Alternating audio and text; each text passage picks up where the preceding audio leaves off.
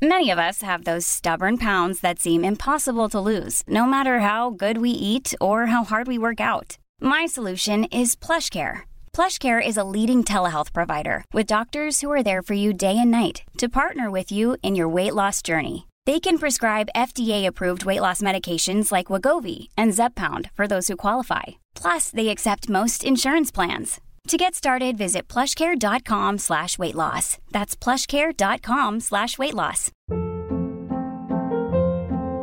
Hold up. What was that? Boring. No flavor. That was as bad as those leftovers you ate all week. Keke Palmer here, and it's time to say hello to something fresh and guilt-free. Hello Fresh. Jazz up dinner with pecan-crusted chicken or garlic butter shrimp scampi. Now that's music to my mouth. Hello Fresh. Let's get this dinner party started. Discover all the delicious possibilities at hellofresh.com. Hey, it's Ryan Reynolds, and I'm here with Keith, co star of my upcoming film, If, only in theaters, May 17th. Do you want to tell people the big news? All right, I'll do. Sign up now and you'll get unlimited for $15 a month and six months of Paramount Plus Essential Plan on us. Mintmobile.com slash switch. Upfront payment of $45 equivalent to $15 per month. Unlimited over 40 gigabytes per month. Face lower speeds. Videos at 480p. Active Mint customers by 531.24 get six months of Paramount Plus Essential Plan. Auto renews after six months. Offer ends May 31st, 2024. Separate Paramount Plus registration required. Terms and conditions apply if rated PG.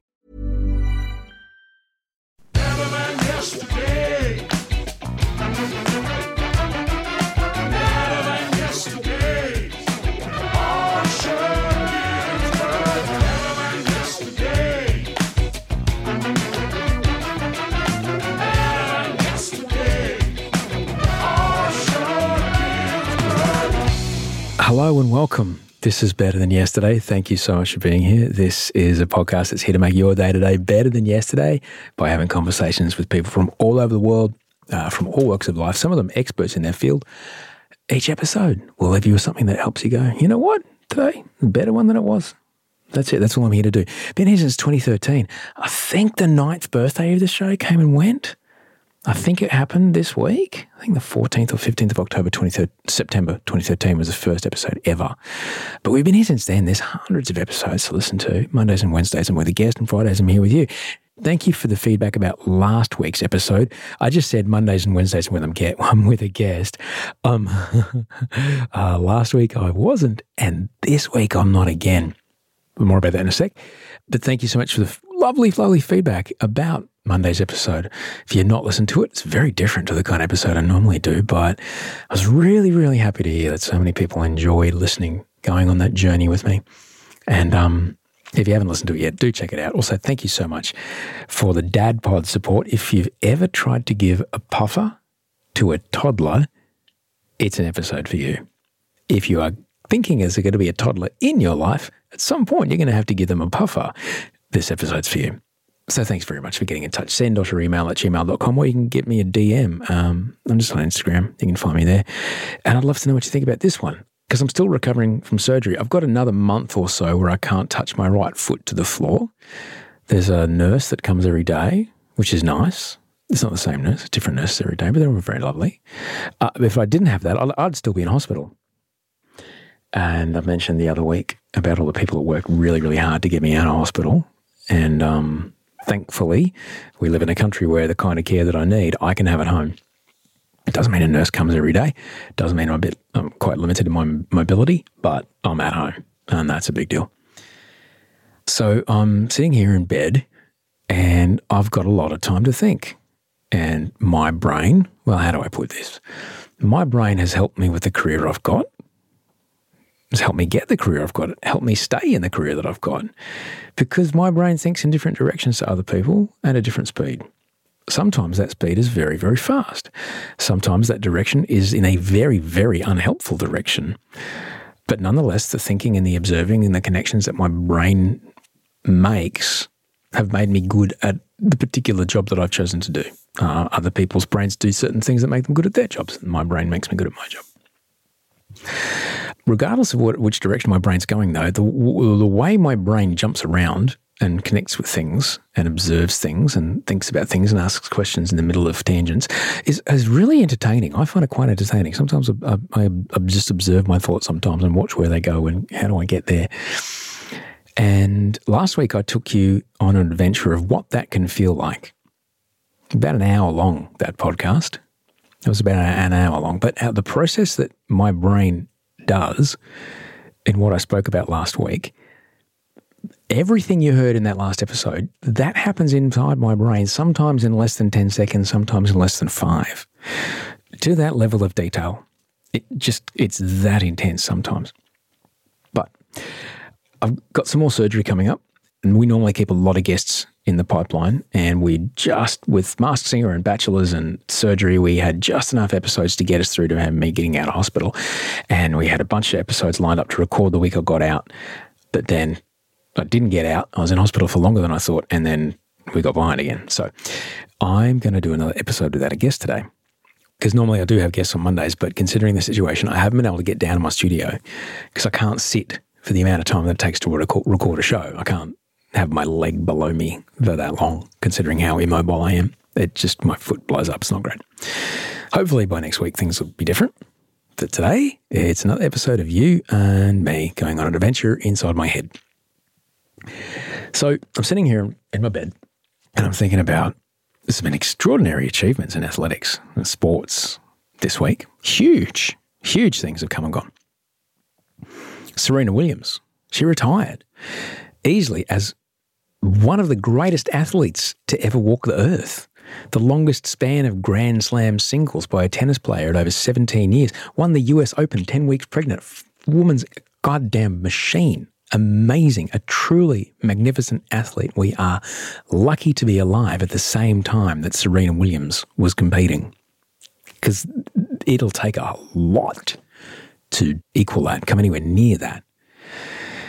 We also saw Steph Gilmore bag her eighth world surfing title. Huge result. Absolutely huge. She was tied with a former podcast guest Layne Beachley at seven world titles. She now pulled ahead eight world titles. An absolute triumph, making her the most successful female surfer in history. And she's hot on the heels of Kelly Slater with his 11 titles. An amazing athlete amazing athlete, and just one of the most you know extraordinary Australian athletes. You know, when I'm thinking about extraordinary Australian athletes, you can't go past someone like uh, Emma McKeon, for example. 11 Olympic medals, the most decorated Australian Olympian of all time in any sport.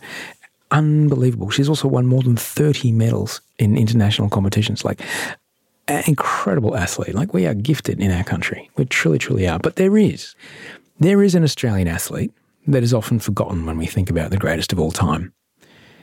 And the legacy of this athlete, it, kind of bothers me that the name doesn't come to mind when we think about the greatest Australian athletes of, of all time. Because I'm not talking about Don Bradman or Greg Norman or Rod Laver, or Ian Thorpe. I'm not talking about Dawn Fraser, Nova Peris, or Cathy Freeman. I'm not talking about Jack Brabham. I'm not talking about Shane Warne. I'm talking about an athlete born in Queanbeyan in 1941 who would go on to be one of the greatest Australian athletes ever to breathe air, one who would terrify their competitors for decades. July 1941 was a wild time in the world. America had yet to enter World War II. And in Queanbeyan, uh, which is a town not far from Canberra, but that was still reeling from the nearby Canberra air disaster. It was a ter- terrible, terrible air crash. It killed 10 people, which in 1941, not a lot of people were flying planes, but 10's a lot. 10's a lot at any time, but 10 people in 1941's a lot. But it also, incredibly, it included three members of the Australian cabinet three sitting members of the cabinet and the cabinet chief of staff. So four people who were in the cabinet and the chief of staff all died in this accident. They were part of the United Australia Party, which was in power at the time, led by the Prime Minister Robert Menzies. And that crash, it's said, like the running theory is that that airplane crash eventually damaged the party so much that Robert Menzies would, would never actually recover from that loss and eventually lost power and stopped being Prime Minister. But don't worry, he was back in, in 1945 with a new party that he helped create, and he got elected as the leader of the Liberal Party. But more about that another time. But it was into this, you know, difficult time when Australia was at war America yet to show up. What the fuck are we going to do? Things weren't going well. A young athlete came into the world, an athlete that would go on to be one of the greatest of all time. She is one of 11 kids, 11 kids born into a sport mad family with a father who represented the New South Wales countryside in the days when we had city versus country rugby league. I remember watching that on TV. Her dad was a champion, a league player. I guess 11 kids, and if mum and dad decided to walk onto the pitch, they would have enough for a league side. That is huge. But can you imagine that? 13 people in one house in 1941. I mean, do you even have a fridge? But if you do, how big is it? Good God. What's the bathroom roster? Do the younger kids ever get new clothes? Ever? Does anyone ever not live in hand me downs? Like, no. It's unbelievable. But with 11 kids, there was always someone to throw a ball to, hit a ball to, or keep a ball away from. So in high school, this young woman got right into field hockey and was instantly quite good at it. At first, she played inter school hockey, but very quickly was selected for the state side, New South Wales state side. And in later years, she made the All Australian hockey team not once, but twice. But hockey wasn't the thing that she is most well known for. Because while still in her teens, on holidays in Sydney, uh, she was here with her sister and a friend. Heather McKay discovered the sport of squash. When Heather got back to Queanbeyan, along with five of her mates from hockey, they made a weekly booking at the local squash courts, the Squash Bowl in Canberra, as a way to, I guess, keep fit during the off season of hockey. Because, you know, what are you going to do? Hockey's a lot of running around, a lot of chasing. It's like, how do we keep fit when there's no hockey games? Now, these weren't competitive, you know, they'd go every week, but they weren't competitive. They're just having a hit around with friends, just trying to keep fit. But on one of the days that she was playing with a friend, this mate of hers suggested that she go down to Wollongong because the New South Wales Country Squash Championships was being held. She's still a teenager, she's still 17 at this point. She says, Mum, you know, the state championships are on. You know how I go down and play squash with my friends. Well, someone there reckons I'm actually quite good. Can I go down to the state champs in Wollongong? And Mum says, play on. Away she goes.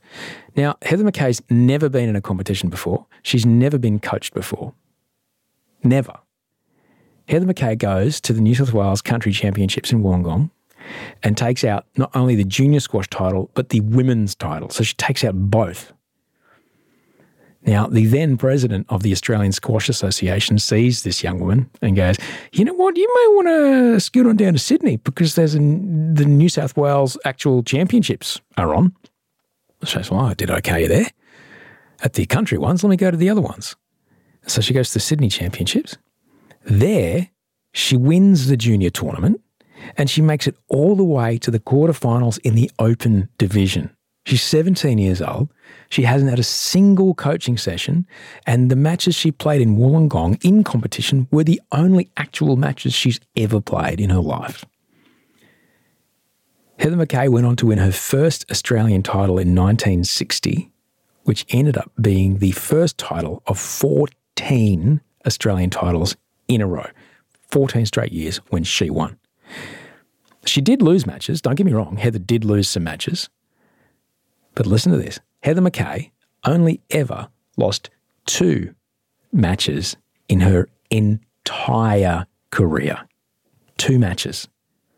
In fact, from 1962 to 1981, Heather McKay remained absolutely unbeaten in competitive squash.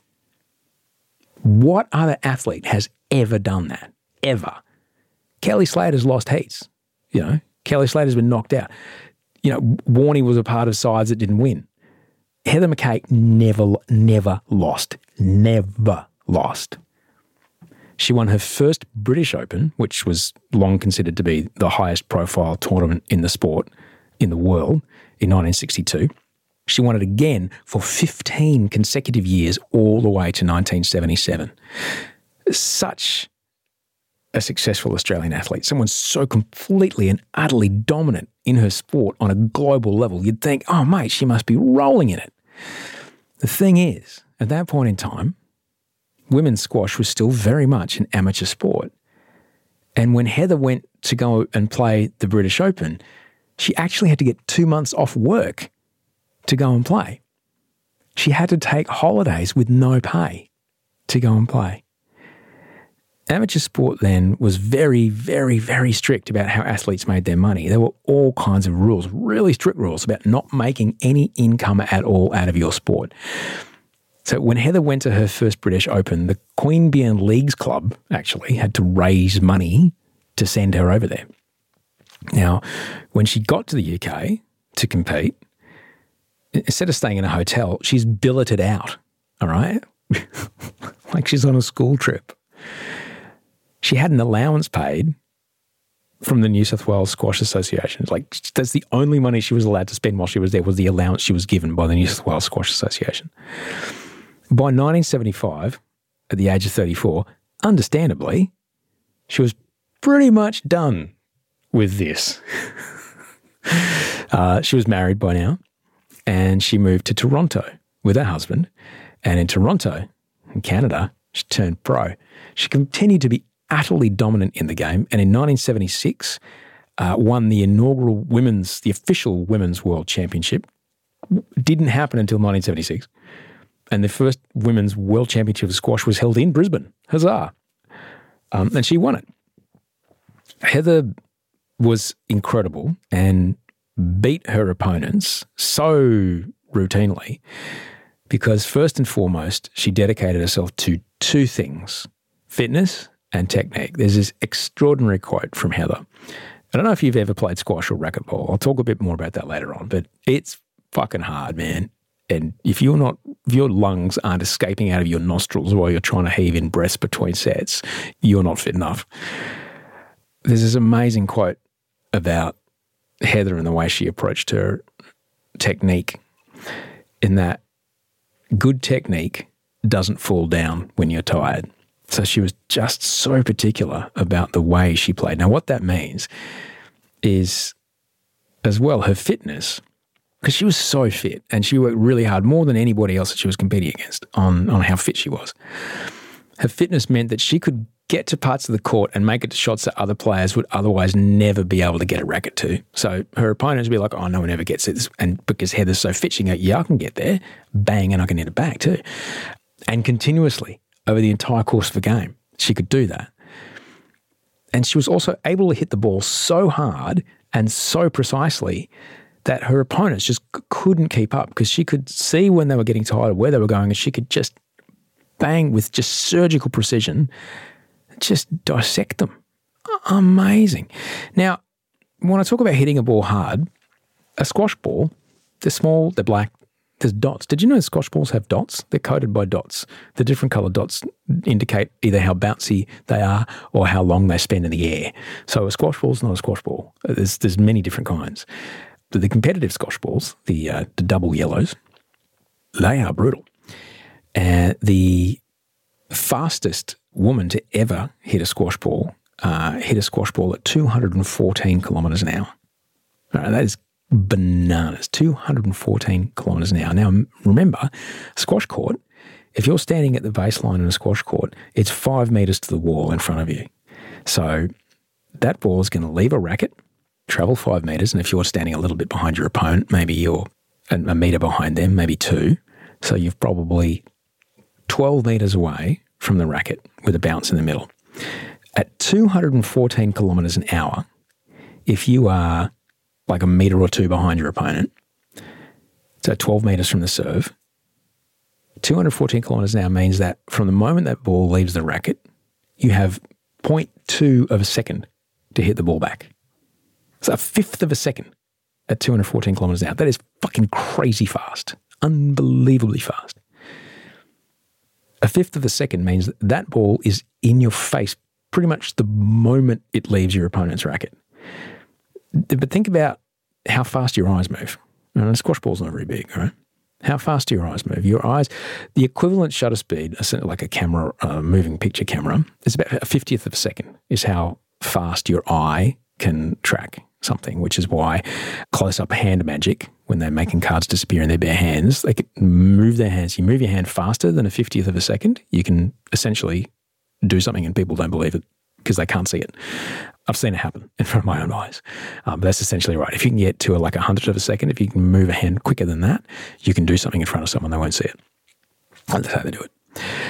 So if your shutter speed of rise about a 50th of a second, if you're watching to see when your opponent serves, by the time you shift your eye to the wall, the ball has already bounced off the wall and is coming straight back at your face. And let me be perfectly clear and I went down quite a rabbit hole on this because I'm like, how hard does a squash ball hit? Uh, quite a gruesome take, so don't listen for the next minute or so. Um, I've watched a video of someone willingly taking a shot with a squash ball to their bare back.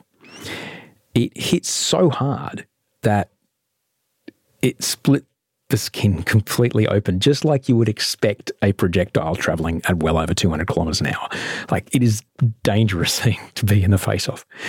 So yeah, you, you don't want to take a squash ball to the face or the arm or the hand or the elbow or the knee or the shin or whatever. Like you don't want one. But Heather was just surgical with her racket, absolutely surgical. And she played so particularly. And she was so technically proficient. She eventually eliminated unforced errors from her game. So she was also able to, you know, just not drop any points, essentially, from faults and things. Now, while she was just utterly dominant, and I've watched a couple of matches that she played, I found some old footage of watching her play. I got the handle, like just the sense of when you watched her, it, it seemed that she preferred to have a good game rather than just annihilate someone it's clear. She just goes, "Oh, we're playing, playing, playing, playing. Okay, now," and that's it. And she wins the point. Like she, it happens when she wants it.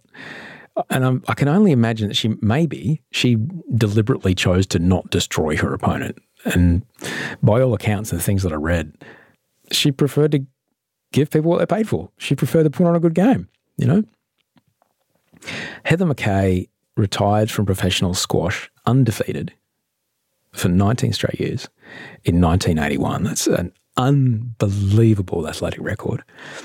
But that didn't stop her continuing to get inside the court. She played a variation. There's a game called racquetball, which is a slightly less intense version of squash, but it didn't stop her athletic drive nor her competitive spirit. Goodness no, because even though she's now retired from competitive squash, Heather she she's living in Canada by this point. She's like, yeah, I don't play competitive squash anymore, but now I play racquetball. And she won the Canadian racquetball title five times. She won three US professional titles and a US Open title. Like, it's like, what do you do when you've retired? Oh, just switch sports and just dominate. And then clearly an athlete of her skill and her experience and the way she carries herself. She's, you know, very extraordinary woman, the way she carries herself uh, really respectful and like not at all overbearing. An amazingly kind of compassionate and, and gentle destroyer of worlds, if you will. She was highly sought after, and in, in 1985, eventually was wooed to come back to Australia from Canada to become assistant coach for the squash program at the Australian Institute of Sport. And she worked with the squash teams there until 1999 when she was like, okay, I think I'm done now. It's fair enough too. Now, I don't think I ever played squash itself, but I played a lot of racquetball because I was, uh, well, where was I? I was in Chapel Hill, uh, where I grew up in Brisbane. I grew up in a suburb called Chapel Hill. And guess what was on the hill at Chapel Hill? I'll give you one clue. Bear in mind, it's Brisbane, and in the northern part of the city, there's a, a bay with uh, red dirt on the cliffs there, and the place is called Red Cliff. There's a point in the river there where kangaroos used to be a lot uh, in the earlier times, and they call it Kangaroo Point. So I'll give you again one guess what's on the hill at Chapel Hill. 7 Eleven. No, Chapel. You're right. But it was at the Chapel Hill Road squash courts in Brisbane which is a, a brilliant, like amazing, maybe mid 60s mission brown wooden building nestled among the subtropical rainforest in the suburbs there. Now, this was in the mid 80s when we went. And by then, the popularity of squash had already started to wane a little bit, and I guess the the business model of the squash complexes had to kind of adjust. And so, let's say a squash complex has six courts, which and you need it like you know five or six because if you're going to do a tournament, you're going to need you know enough to get all the players there, and everyone can you get the round robins done. And you want to have enough courts so you can get it all done in a day. So, say if they had six courts, at the time by then squash centres were already like converting one court into a weights room and one court into an aerobic studio which is where why we ended up going there because my mum after work for some time there she did aerobics at this aerobic studio or something like that at the squash courts. And she'd fling a couple of bucks over the counter so me and my brother could get some rackets and some balls and just have a hit with the um you know the racquetball courts uh, while mum was doing her class and I remember the deep, deep smell of subtropical summertime sweat just baked into the carpet, you know, carpet tiles, carpet tiles. Uh, this is a time before, long time before enzyme based carpet cleaning, okay? So you're never going to get that out. And the sound, the sound of the place, the echoey thwacks of the squash balls and the laughing coming over the walls, the the, the buzz of the refrigerated water bubbler with the weird shepherd's crook thing in the corner of that long, thin hallway, because there was a long, thin hallway. They're all designed the same squash courts, right?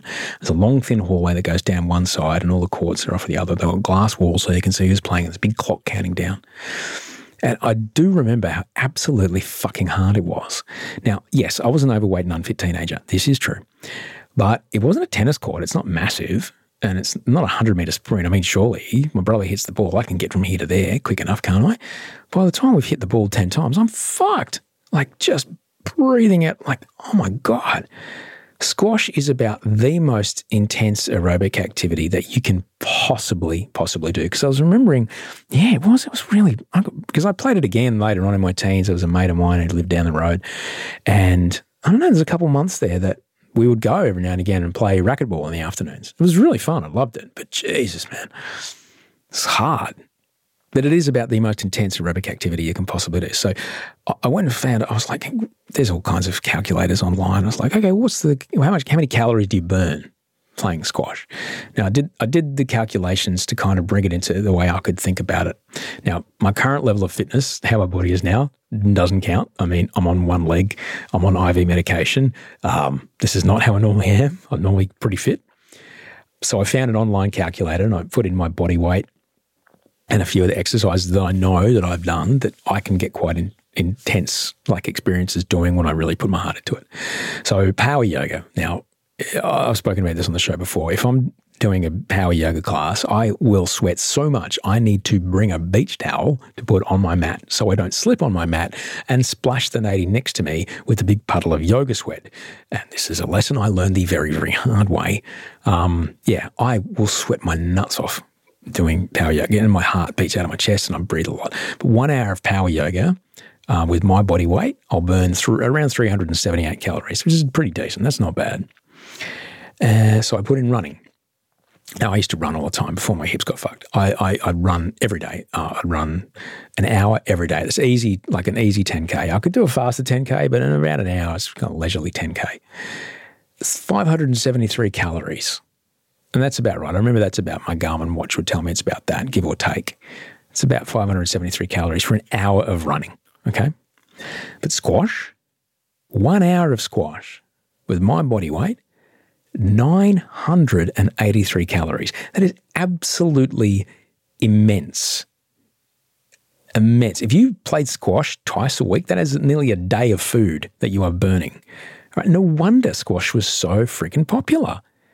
If you play a hard game of squash three times a week, you could literally eat anything you want. Like you'll fit your suits or your dresses or whatever it is, you'll fit all your clothes from last season, this season, like that. Don't you worry about a thing. You play squash three times a week, mate, you are fine. No wonder there were squash courts in every single suburb. They were all over the place. They were everywhere. But were, were is the operative word. Because where are all the squash courts now? This is a very good question, one that I'm going to answer because there's got some factors involved that you will not believe. I have to take a break, so I have to pay the bills. So if you want an ad-free version of this show, you can get one. It's at patreon.com slash Osher. But if not, here's some ads so I can pay the team and I'll come right back and we'll talk about where the squash courts have gone. Ever catch yourself eating the same flavorless dinner three days in a row? Dreaming of something better? Well, HelloFresh is your guilt-free dream come true, baby. It's me, Keke Palmer. Let's wake up those taste buds with hot, juicy pecan crusted chicken or garlic butter shrimp scampi. Mm. Hello Fresh. Stop dreaming of all the delicious possibilities and dig in at HelloFresh.com. Let's get this dinner party started. There's never been a faster or easier way to start your weight loss journey than with PlushCare.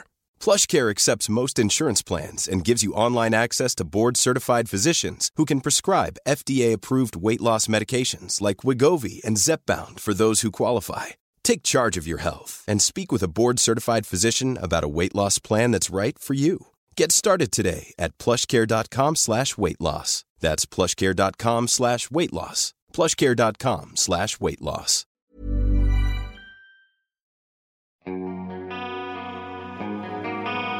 Okay, so we're back.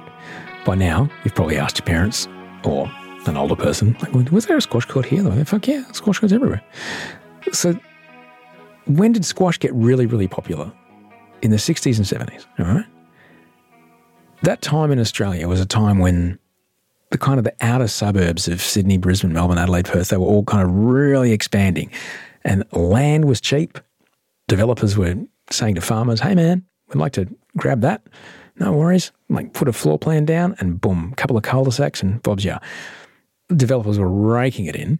You, could buy at that point in time, you could buy enough land on what was at the time kind of like a fringe suburb, but is now like inner city Brisbane, uh, Chapel Hill where I lived. It was the outside, right? And now it's like 10 minutes from town. You could buy enough land to put a massive squash complex on it and make enough money to service the mortgage that you're paying to have bought the land easily by filling your courts every night, every night. Because this is a time before aerobics, before jazzercise, before jogging, before 24 hour gyms. It was an excellent way to keep fit. And yes, before jogging. 1972, I believe, is when Nike changed the world by bringing in a cushioned sole in a sports shoe. Like the reason you have a big puffy sole in your joggers because before that, running shoes were flat, which meant you had to have really, really, really good technique so you didn't hurt yourself when you ran. But now there's this big kind of cushion under your foot. So even people who don't have great technique could run and not hurt themselves that much. And I guess kind of, you know, jogging kind of kicked off. But this is at the time, squash was it. Squash was it. And the suburban squash court, ah, the suburban squash court as well plays a really interesting role because the squash court is where deals were done. You watch old movies, you watch high stakes business stuff, squash courts. It happens in squash courts. There's that famous, just one of them, that famous scene in Wall Street where Michael Douglas is just wiping the floor with a breathless Charlie Sheen. It's a far more private space than a golf course. It's over with quickly. You can show off how fit you are in front of your boss or your underling which is what happens in that movie. And it's in more than one movie. I think it's in Syriana. There's a squash scene in Syriana. It's, it's everywhere. Uh, it used to happen in Frasier. They used to play squash in Frasier in that TV show. Squash courts were, they were absolutely everywhere. Luxury homes that were built in the 70s and 80s. I'm talking like riverside mansions in Brisbane and Sydney and stuff like that. They still have squash courts in them. Now, like they were built like was a feature. It was like, you know, houses have a tennis court, has a squash court, has a pool, has a sauna, squash court. But now, if like if I could have had a look on realestate.com, right? The house some squash courts in them, but the, the photos, it's like, oh, it's like it's a home theater now, or it's a cinema, or it's a weights gym with a treadmill and and stuff like that. You know, it's got a billiard room or whatever. That's it's there. There's fucking squash courts in these gigantic mansions, man. In Sydney, at its peak, in Sydney alone, there were over 200 squash centres, all right?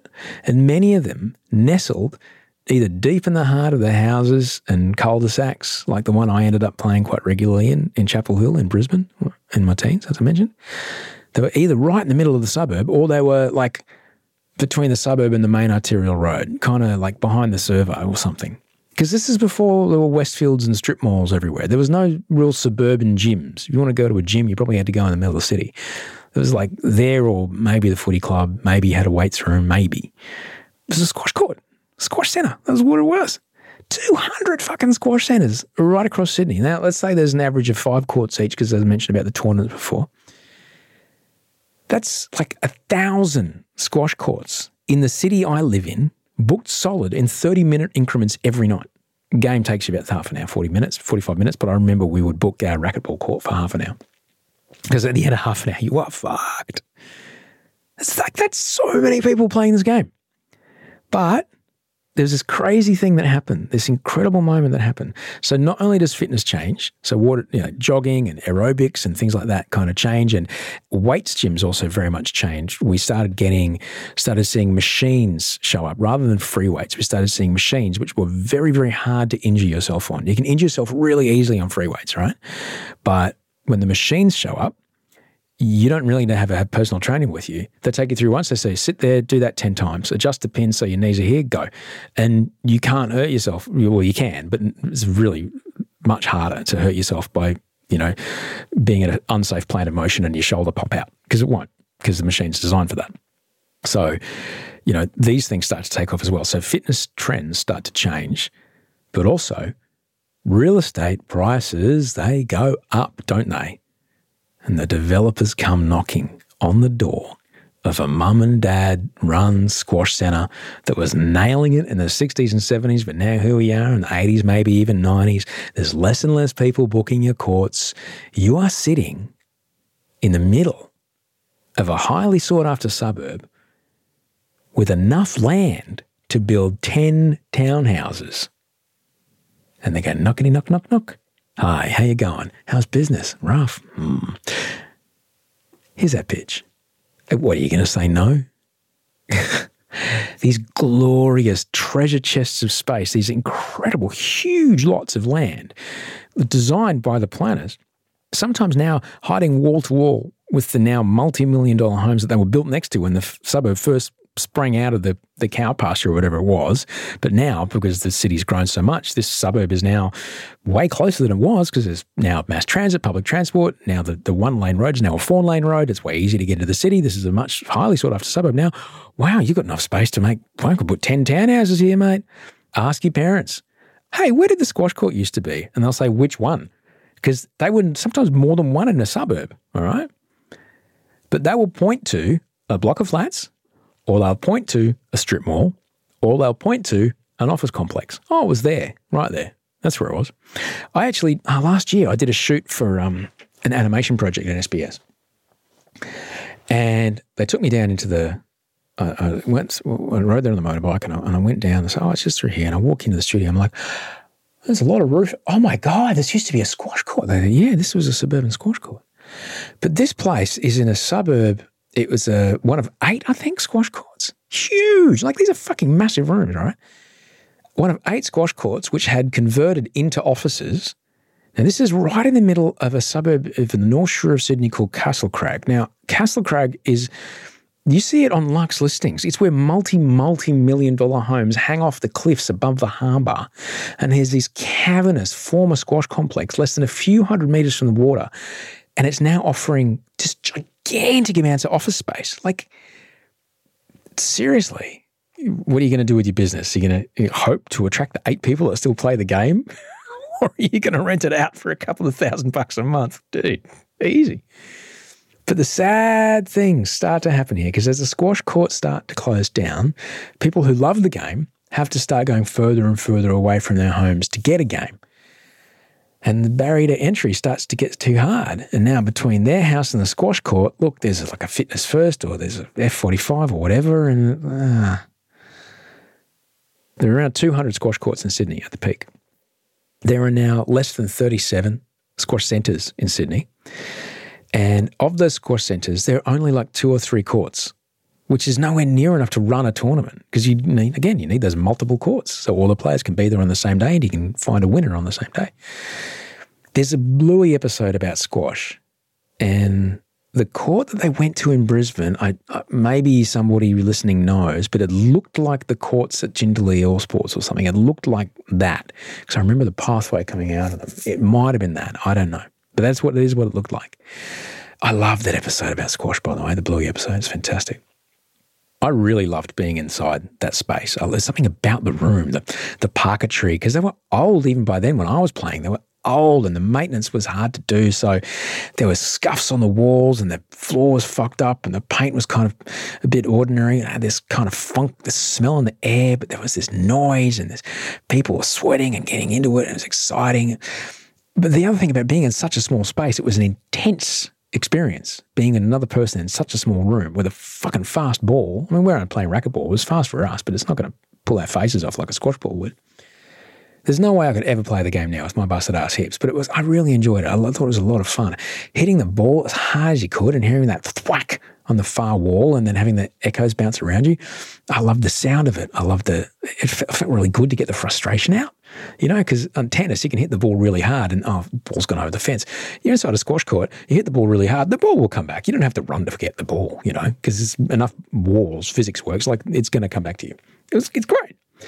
The demise of squash as a game in our country, uh, it's, I think it's a bummer, all right? It's a pity. The loss of the suburban squash court is also bummer. These were amazing places, unbelievable places. I'm going to have to do another episode about roller rinks There's a whole episode about roller rinks. You want to talk about real estate space and highly sought after land? Roller rinks. It's, it's a real bummer. But it's nothing compared to how rarely you hear the name Heather McKay when you hear about all time Australian athletes. Because there is absolutely no question Heather McKay is easily one of the greatest athletes in the history of our country. And for me, it's it's a real shame that so few people know about her. Like, you know, in Apollo 13, remember, they go up and they, they put the show on TV and they, they're up there in the Apollo space capsule and they're making the television show, but none of the networks have picked it up because, like, ah, 11 and 12 were so successful. You're going up again. Eh, we know you'll make it. Eh.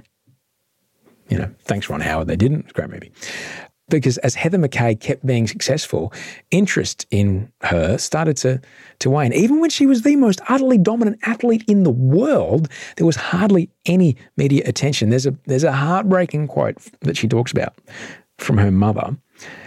Her mother once said to her, I knew if I didn't hear anything about you that you had to be winning because they'd only write about her if she lost. How much of a drag is that? Where's where's Heather? Oh, she's overseas again. How's she going? Like you'd think you'd be writing about it in the paper, but no. I'd only ever write about it if she didn't win. 21 fucking years, man. The other real shame about this is that for 14 years of her incredible run, she was forced to play as an amateur because that was the only option. That was the only option. And amateur sporting rules at the time when Heather McKay was playing forbade her from making any money at all from the sport. Thankfully, she took a job at the Bellevue Hill squash courts in Sydney, but some of her, this is wild because some of her opponents claimed that she wasn't a true amateur because she didn't pay for her half of the courts where she did her practice because she had a job at the squash courts. I think that's just someone who's upset they're not fit enough to get across the other side of the court to return a serve from Heather McKay she had a small racket sponsorship come on board, but was, there's no cash in it. It was billeting, it was an allowance, it was a lot of fundraising, all for little to no media attention. Now, have a think about this. If Heather McKay was a professional athlete, that means that the league she was playing in and the sponsors that she had and the marketing of both of those things, all those things would mean that the visibility of her achievements and who she is and what she was doing would have been there for all the world to see. And that, that's the real gut punch from all this for me. Because, like I always say on this show, you can't be what you can't see. And for 21 years, what's that? It's two generations? Two generations of young Australian girls, young women. They never knew that they could be the best athlete in the world if they wanted to be. They never knew. They never knew. Giving kids goals and aspirations is absolutely vital. Not every kid showing up to Little Kickers is going to join the A League. but they can kick a soccer ball on a Saturday morning and that weekend that young boy or that young girl can see, you know, the A League and watch men and women playing exactly the same game they were playing on the TV. And they can watch Sam Kerr play and go, oh, yeah, that's cool. I was kicking a ball like she was today. That's awesome. Like, they can see the very thing they're doing being done by someone that they can aspire to be. Barely any of them will make an A League side. But uh, come on, you've seen what sport can do for kids the, the feeling that they're doing something that their heroes are doing is so important. It's that feeling of like I am I am a part of something. Not, not every kid who who runs out between quarters at Auskick at the footy will ever run on for the Swans or the Lions or whatever. But those young men and women will have a love for physicality, for teamwork, and you know be able to watch games on the TV and watch how their heroes move and behave under pressure, and then maybe modeling that behavior when they're they're playing themselves, you know, that stuff's really important. That's also really important that, you know, when people say, bring back the PIF, like the, the modeling of behavior in junior leagues, uh, of what happens on field during NRL games when people are punching each other's lights out, like, yeah, that's another story. But, you know, it's another time. For me, for me, this whole story is, it just underlines why it's just absolutely vital to support parity in facilities funding for women's sport but also to demand parity for prize money in the professional arenas of women's sport. Right, you can't compare a women's league to a men's league and go, well, the game's not the same. Well, yeah, because the women weren't allowed to play in high school from the age of 12 while the boys got to keep playing, not only in high school, but at club level. If the women wanted to play, they had to go and find a club on the other side of town but even when they found that club on the other side of town, the grounds they played at didn't have any women's change rooms. The grounds they played at turned the floodlights off after the boys stopped practicing. Like they and the, the same age athlete makes the same kind of league, but the boys have thousands and thousands of hours of competition practice. The women's have maybe got a couple hundred. You can't fucking compare it. It's ridiculous. So you're not comparing athletes of similar ages equally. It's absolutely critical that there's parity in facility funding change rooms, floodlights, equipment, you name it, for kids, boys and girls sport. But also at the top end, the, prize money, there's got to be parity in prize money. It only recently happened in surfing, but other sports, soccer, tennis, golf, basketball, there's got to be parity. It's just so important because what are we missing out on in our community by having half of the people in our society not see that they can achieve huge things? All right. Now, it might not be like I get inspired by male athletes, whatever code of football or sport they play. But I'm fucking not, not an athlete, but I'm inspired by them and inspired by the way they handle things. And the translation of sport to, to, to work or business or, or whatever is, is an easy one to make. And the things that your brain does when you're in those, I've talked about, you know, running marathons and, you know, seeing that kind of limit and going, oh, I can push through this and then how that's helped me in my work. Like, what are we doing not allowing, allowing half of our fucking population to not experience that or be- benefit from that? What are we doing to ourselves, not letting ourselves have that? We're shooting ourselves in the foot, mate. Yeah. So we've got to have it. We've got to have parity and facilities funding for boys and girls sports, for men and women's sport. Got to have parity in, in prize money. And good Lord, they're a dying breed. So protect your local squash court. Here's an idea. Instead of going to the gym this week, you know, you, you work out, you like to keep fit, that's fine. Grab a mate and go and have a hit of racquetball. Go and just go and do it. Find a racquetball court, find a squash court somewhere. Call them up, say, "Can I book a court, please? Can I hire some racquetballs?" The big, big paddles, big slow balls. There's walls. You can use the ceiling. Like no one's running over the fence to go and get the ball out of a neighbour's yard because you're surrounded by walls on all sides. You hit the ball, it will come back to you. You'll be fine. It's super fun. If you've never done it, you'll absolutely love it. And the other thing is that the squash centers, it's also quite, the ones that are left, they're a time warp. There's still old posters around in some of them. So it's bananas. It's like literally jumping in the TARDIS. It's fantastic. And I just remembered actually, um, my year 11 form master when I was at school, from what I recall, because he used to wear short sleeve shirts, like, you know, a proper boys' private school teacher would wear the kind of short sleeve business shirt, the Queensland. And his right arm was massive. I'm talking like an Asterix character. His right arm was like grotesquely more hypertrophy than his left arm, like huge, behemothly large.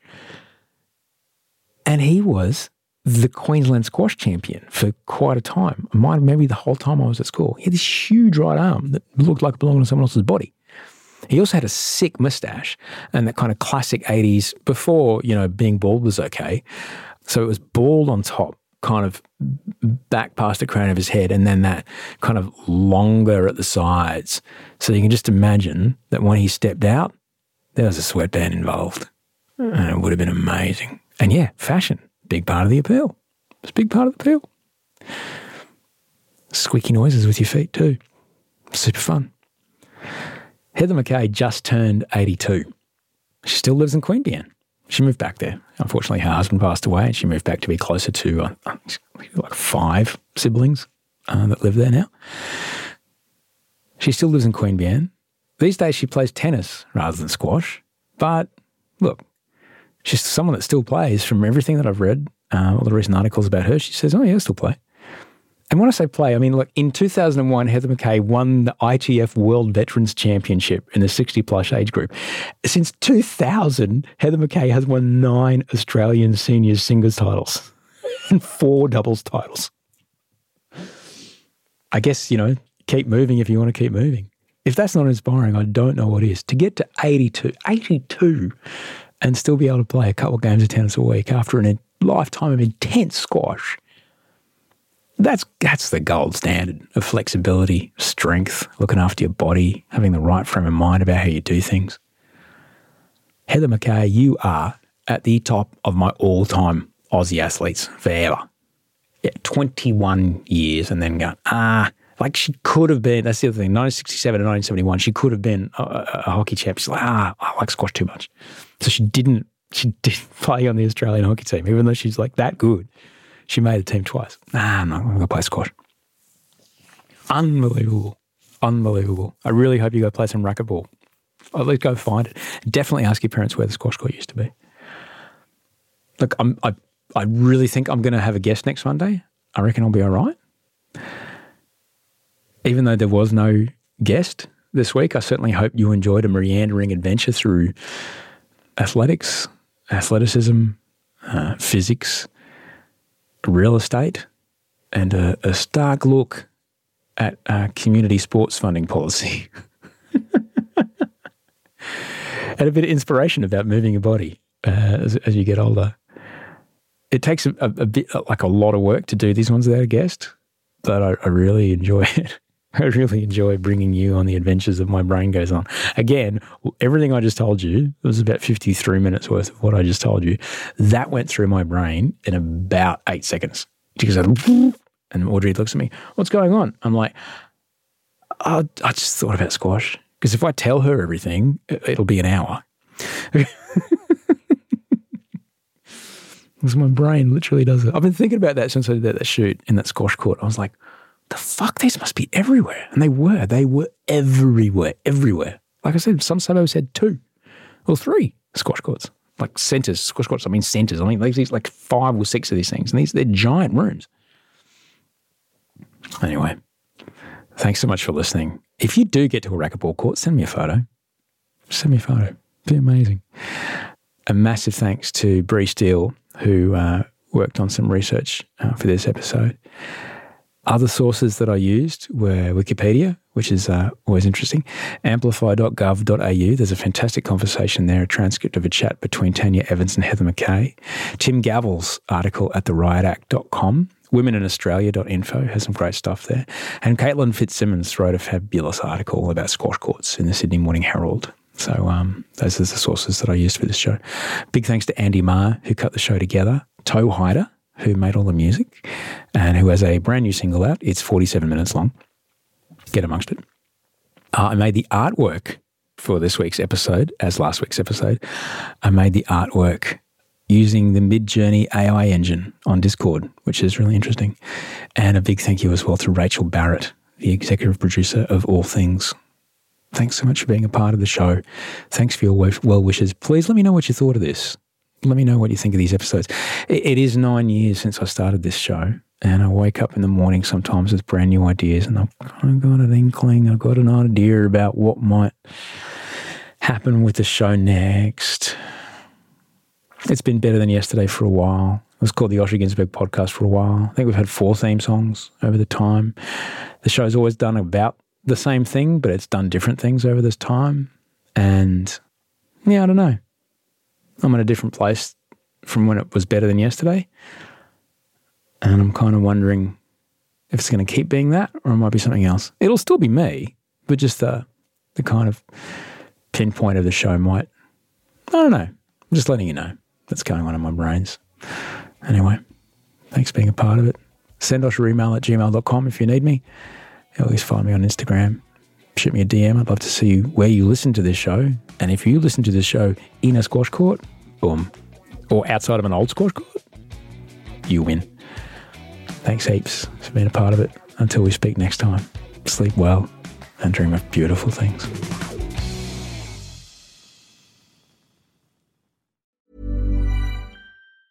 Ever catch yourself eating the same flavorless dinner three days in a row?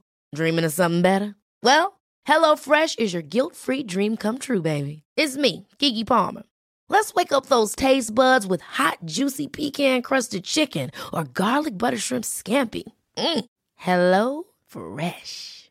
Stop dreaming of all the delicious possibilities and dig in at HelloFresh.com. Let's get this dinner party started.